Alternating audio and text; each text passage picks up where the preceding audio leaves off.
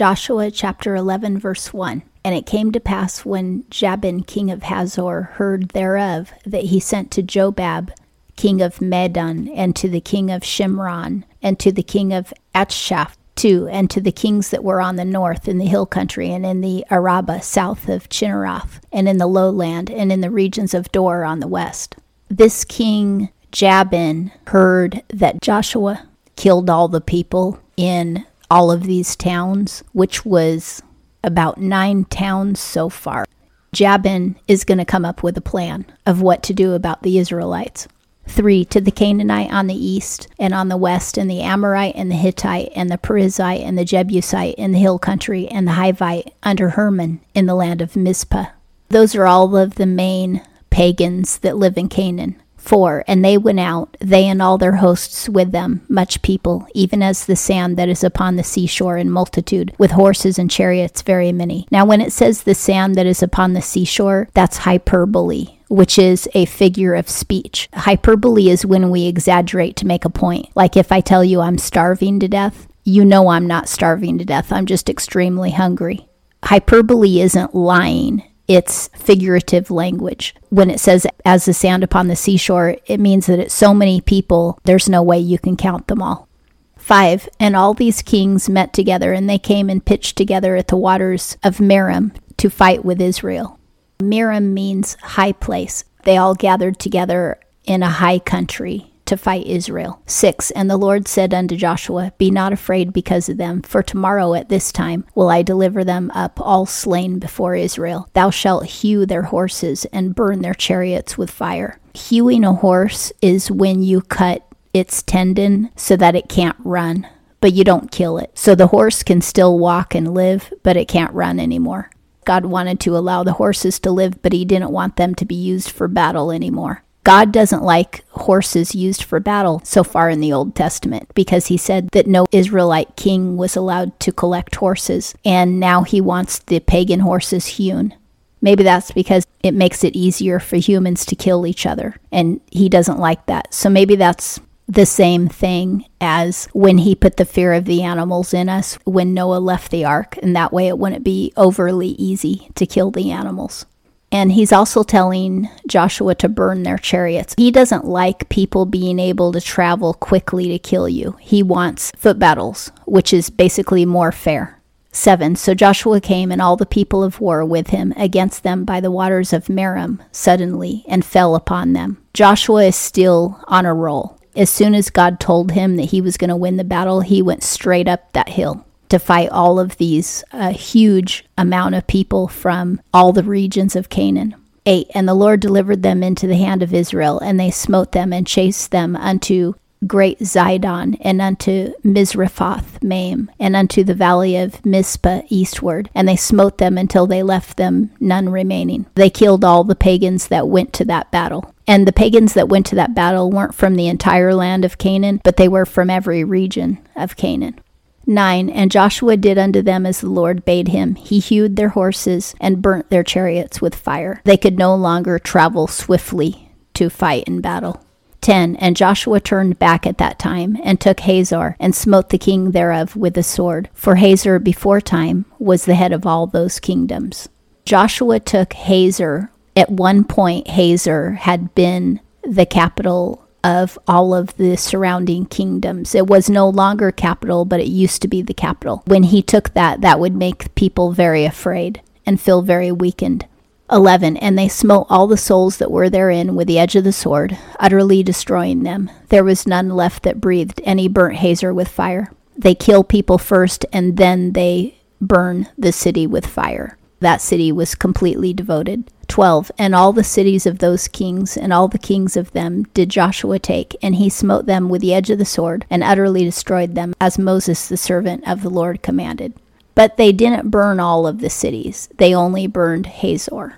13 But as for the cities that stood on their mounds, Israel burned none of them, save Hazor only that Joshua did burn. God is killing the pagans because of their child sacrifice and prostitution. Now, these cities are built on mounds, probably for the same reason that Jericho was built on a mound, as we had read, because it makes it harder to take over the city because you have to go uphill when you're trying to enter the city, which is really hard if you're trying to go through a fortification uphill.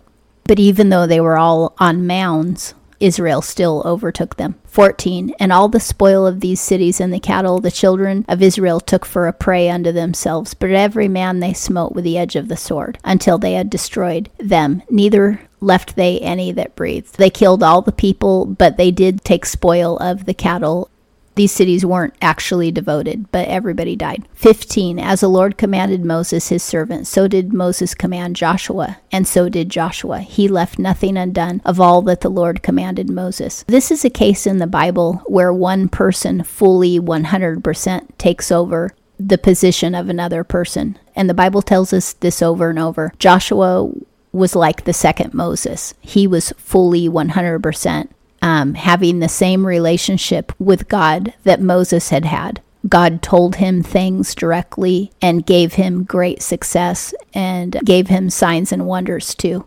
But Joshua doesn't have as many miracles as Moses because Joshua didn't lead them out of Egypt and through the desert for 40 years. 16. So Joshua took all that land, the hill country and all the south, and all the land of Goshen, and the lowland, and the Arabah, and the hill country of Israel, and the lowland of the same. This is the southern part of Israel, the valleys. And this could be another reason why those cities are built on mounds, could have been for flood control too, since they're in the lowlands, a lot of these cities. 17. From the bare mountain that goeth up to Seir, even unto Baal Gad, in the valley of Lebanon, under Mount Hermon, and all their kings he took and smote them and put them to death.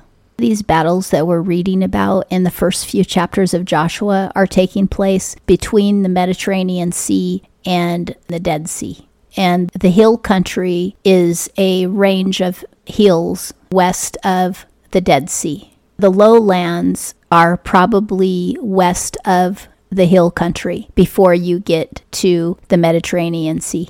18. And Joshua made war a long time with all those kings, and it would have taken a while for him to take over all those towns.